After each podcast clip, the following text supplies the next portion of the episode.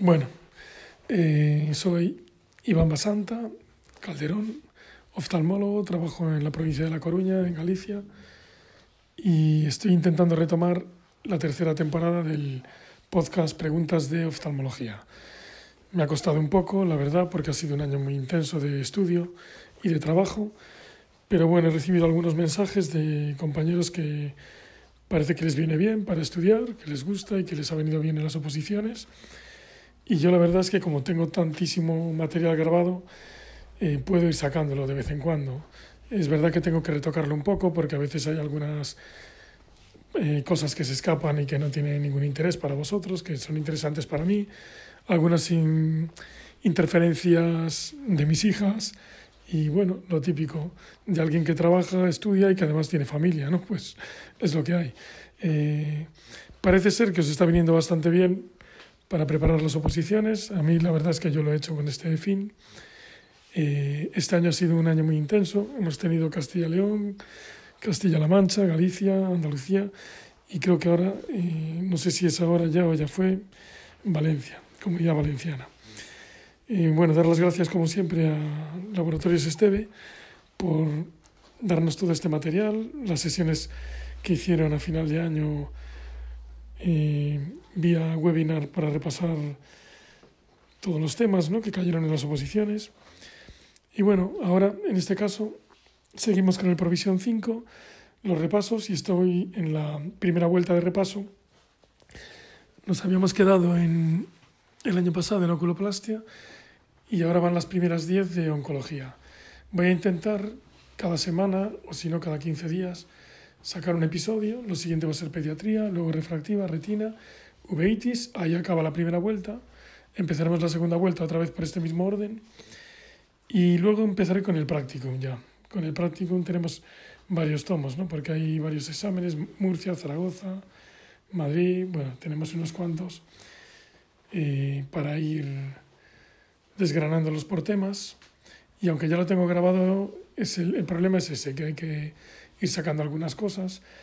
Bueno, recordaros que como siempre os dejo en los comentarios del episodio los, el enlace en el Drive, donde lo tengo en abierto.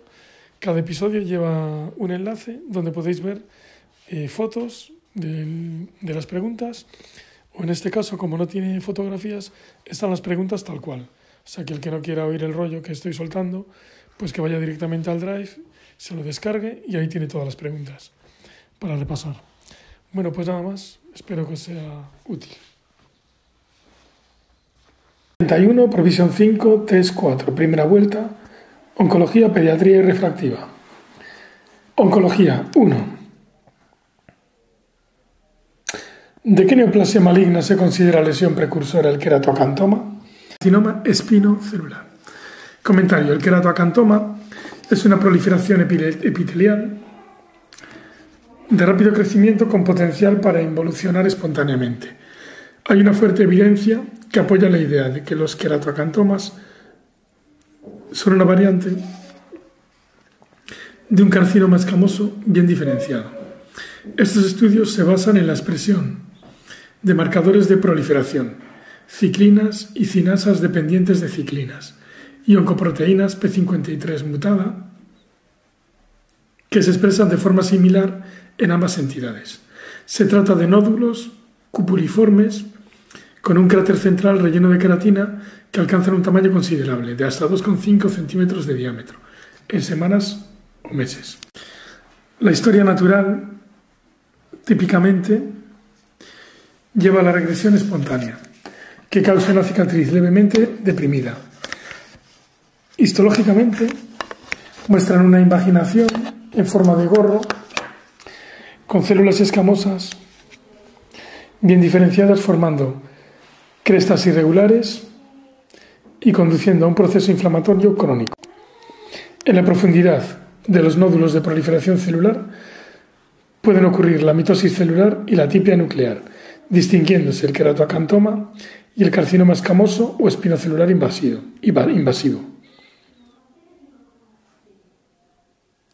Si existe una lesión inequívoca, debe considerarse un carcinoma espinocelular o escamoso bien diferenciado, dada su capacidad de invasión perineural y metástasis. Si existen dudas en el diagnóstico clínico, la lesión debe resecarse completamente para permitir un examen histopatológico de los márgenes laterales y profundos de la interfaz tumor-tejido subyacente. 2. ¿Cuál de los siguientes es el origen más frecuente de metástasis orbitarias en varones? Orbitarias, y es próstata.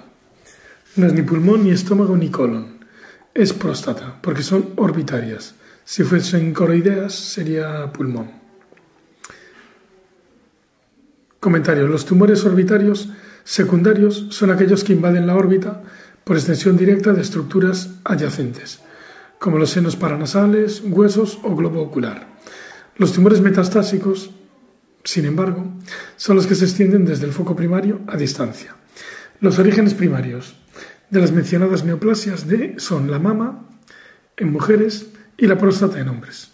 O sea, origen más frecuente de metástasis orbitarias en mujeres mama, próstata, en hombres próstata. En los niños el neuroblastoma es el tumor primario que más comúnmente metastasiza la órbita neuroblastoma.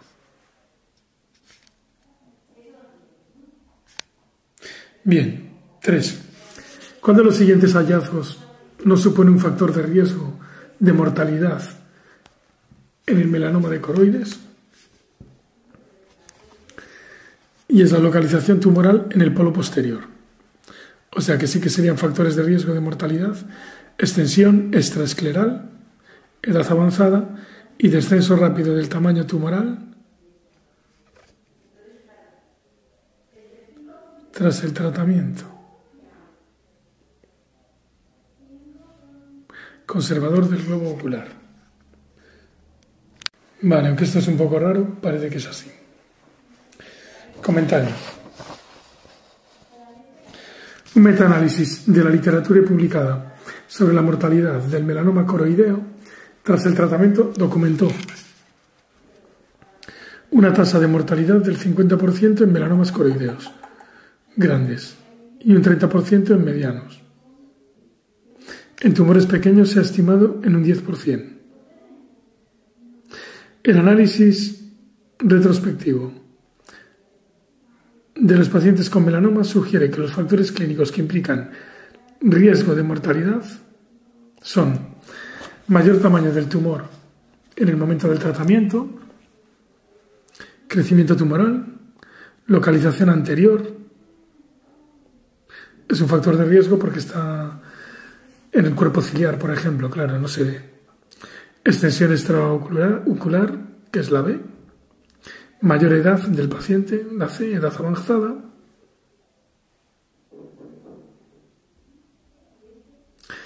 Crecimiento tumoral después de la terapia conservadora del globo ocular y rápido descenso del tamaño del melanoma tras el tratamiento conservador. Qué raro. Pues es un factor de riesgo. Y la localización justa papilar. O sea que esté en el polo posterior no es un factor de riesgo porque, claro, se verá antes. Las características histológicas y moleculares asociadas a una mayor tasa de metástasis incluyen que tenga células epitelioides, mayor índice mitótico y de proliferación, ciertos patrones de matriz extracelular, como asas, redes de asas y paralelismo con entrecruzamiento, diámetro medio de los 10 nucleolos mayores,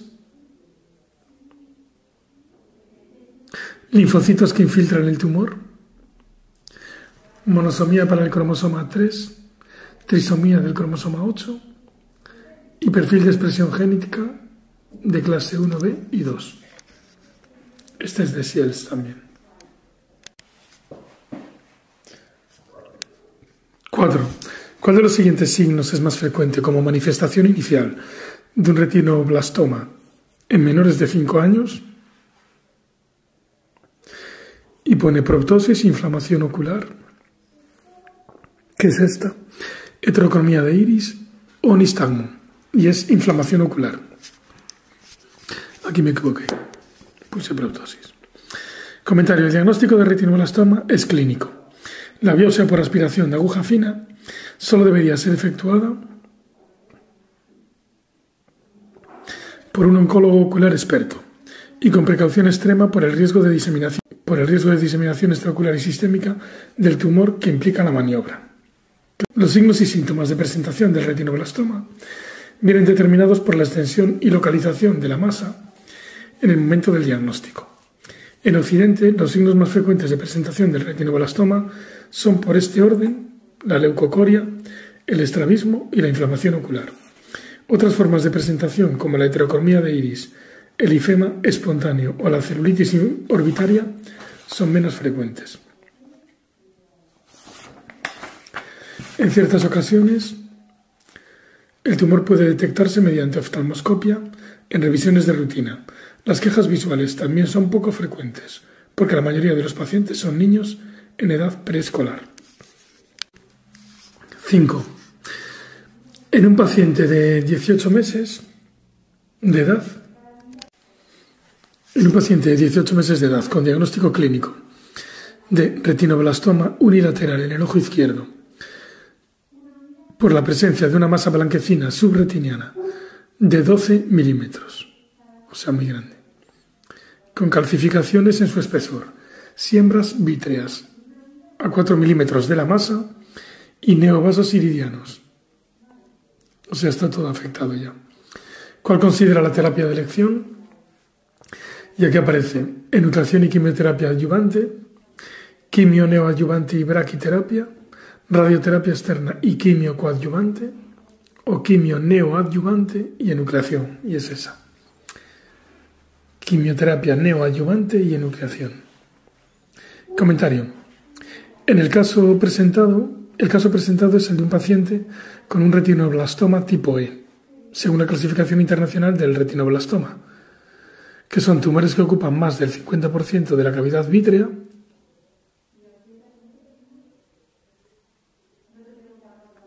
o que cursan con hemorragia intraocular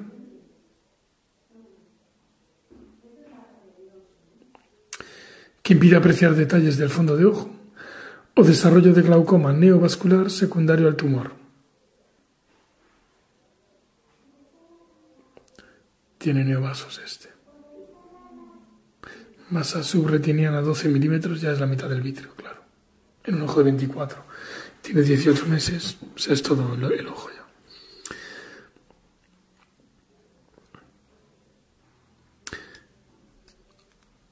Vale, que tenga que son los tumores que ocupan la clasificación E, son los que ocupan más del 50% de la cavidad vítrea o que cursan con hemorragia intraocular que impide apreciar detalles en el fondo de ojo o desarrollo de glaucoma neovascular secundario al tumor o extensión de la neoplasia a cámara anterior, coroides, esclera, nervio óptico u órbita. En todos los casos de retinoblastoma, la tendencia actual es iniciar tratamiento con quimioterapia neoadyuvante, combinando vincristina, etopóxido y carboplatino en seis ciclos separados entre sí tres semanas, con el fin de inducir una marcada quimioreducción del tumor y, en la medida de lo posible, regresión o atrofia parcial del mismo. En los casos de retinoblastoma del grupo E, de la clasificación que es unilateral, cuando está presente un glaucoma neovascular, que es lo que pasa aquí, se indica una enucleación del globo ocular para disminuir el riesgo de diseminación sistémica. O sea, niño de 18 meses ya le quitan un ojo. 6. ¿Cuál de las siguientes características no es propia de los radiorhabdomiosarcomas orbitarios de la infancia? La que no es propia son tumores malignos por desdiferenciación de los músculos extraoculares. Y no es esta. Las que sí que son propias de los rhabdomiosarcomas son la presentación clínica suele producirse a los 7 o 8 años, existe reactividad inmunohistoquímica positiva para desmina y bimentina y presentan una supervivencia aproximada del 90% a los 5 años del diagnóstico. O sea, lo que no es propio de los rhabdomiosarcomas es que son tumores malignos por desdiferenciación de los músculos extraoculares. Comentario. El rabdomiosarcoma es el tumor primario de la órbita más frecuente en la infancia. La edad de inicio son los 7 u 8 años. La proptosis a menudo repentina y rápidamente progresiva. Requiere tratamiento urgente. La coloración rojiza de los párpados no se acompaña de calor local o fiebre, como en una celulitis. Los radiomiosarcomas orbitarios tienen mejor pronóstico sobre supervivencia total sobre el 90% que los extraorbitarios. Los radiomiosarcomas emergen de tejido mesenquimatoso primitivo, o sea, no de músculos, que se diferencia en células musculares esqueléticas. Se reconocen tres tipos histológicos. El embrionario, que es el más común, esto viene en otra pregunta, el alveolar y el pleomórfico. El radiomiosarcoma embrionario puede desarrollarse en la conjuntiva y presentarse como racimos submucosos, que es la variante botrioide. Histológicamente, células fusiformes que están adheridas a un sincitio suelto con células que presentan ocasionalmente estriaciones en cruz, en un 60% de los casos. La reactividad inmunistoquímica es típicamente positiva para desmina, actina musculoesquelética específica, bimentina y menos comúnmente miogenina. Bien, 7. ¿A qué nivel de la retina se localizan los nódulos y alinos que forman las drusas duras características de la degeneración macular asociada a la edad. Y tengo aquí un dibujo que están por encima de la membrana de Bruch y debajo del epitelio pigmentario. O sea que es la, entre el epitelio pigmentario y la membrana de Bruch. No es la B entre los fotorreceptores y el epitelio pigmentario, ni la capa limitante interna, ni nuclear externa. Es entre el epitelio pigmentario y la membrana de Bruch. Comentario. La degeneración macular asociada a la edad de May es la primera causa de ceguera de nueva aparición en el mundo occidental. Varios cambios característicos ocurren en la retina. El epitelio pigmentario de la retina, la membrana de Bruch y la coroides de los pacientes con DMAE. El primer cambio patológico detectable es la aparición de depósitos entre la membrana basal del epitelio pigmentario de la retina y la porción elástica de la membrana de Bruch o sea, depósitos lineales basales. Y depósitos similares entre la membrana plasmática, pone, del epitelio pigmentario y la membrana basal del mismo, que se llaman depósitos laminares basales. Estos depósitos no son clínicamente visibles, y pueden requerir microscopía electrónica para ser diferenciados. En casos avanzados, estos depósitos pueden confluir y ser vistos a nivel de microscopía óptica. Esta apariencia se ha descrito como drusas difusas. La primera característica detectable clínicamente en la DMAE es la aparición de las drusas. El término clínico de drusas se ha relacionado con depósitos hialinos, PAS positivos, entre el epitelio pigmentario retiniano y la membrana de Bruch. Se trata de las drusas duras. Muchos ojos con drusas detectables por oftalmoscopia, que tienen especialmente drusas blandas, presentan depósitos lineares o laminares basales y drusas difusas en los análisis histológicos. Bien, 8. Esto está en, en, en las notas, donde tengo oftalmología estudio la famosa, y en las fotos de, de estudio OPE. El de Marilyn Monroe, Always Get Germain en LA City. Y entonces, aquí pone que distrofia corneal presentan birefringencia en el examen histopatológico. Y de la birefringencia es el rojo pongo, que es en la látice. Eleaciti, látice amiloide, Congo. Y en Abelino. Entonces en látice y en Abelino. Donde encuentra Marilyn Germain es en LA City y en Avelino. Látice Avelino, City Congo. Tengo aquí escrito. No es ni granular, ni macular, ni Fuchs, es Avelino.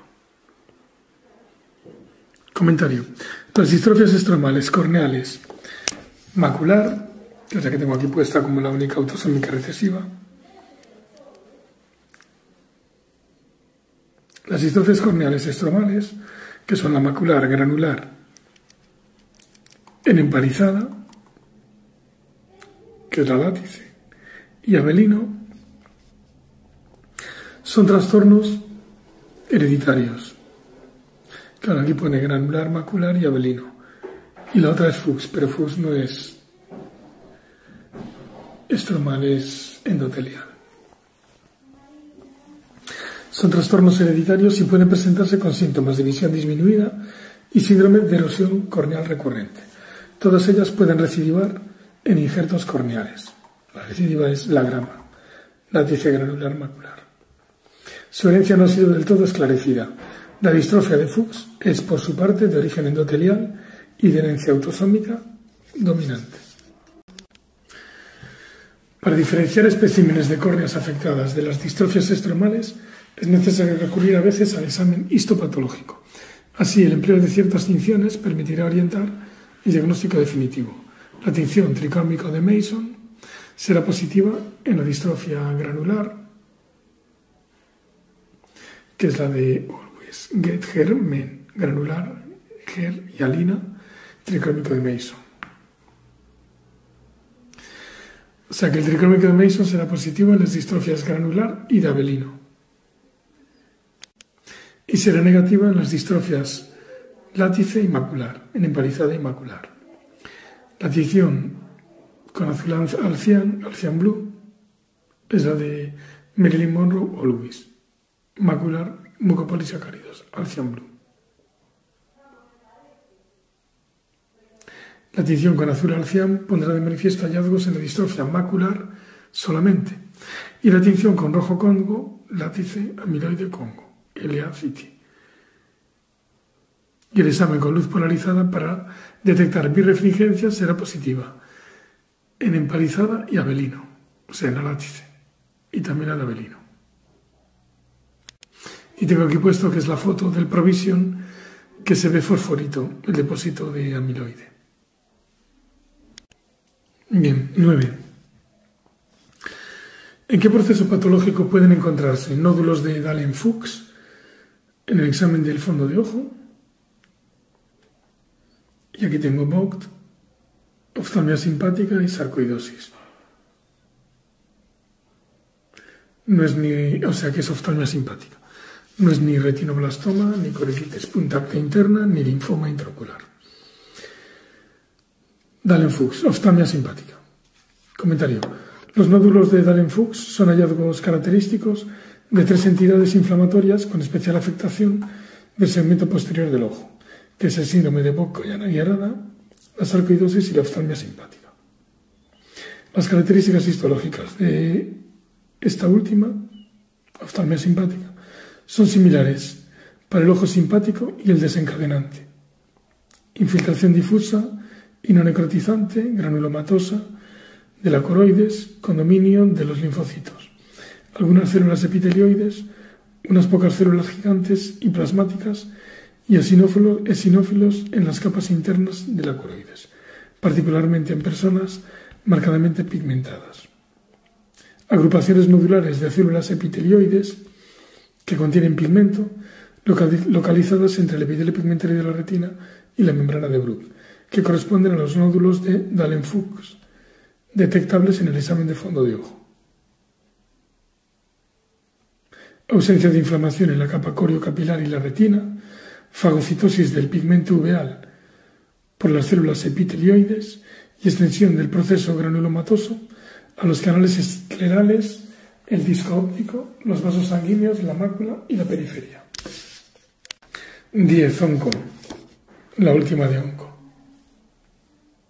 ¿Cuál de los siguientes biomarcadores es especialmente útil en el diagnóstico del linfoma intraocular primario y aparece IL 10.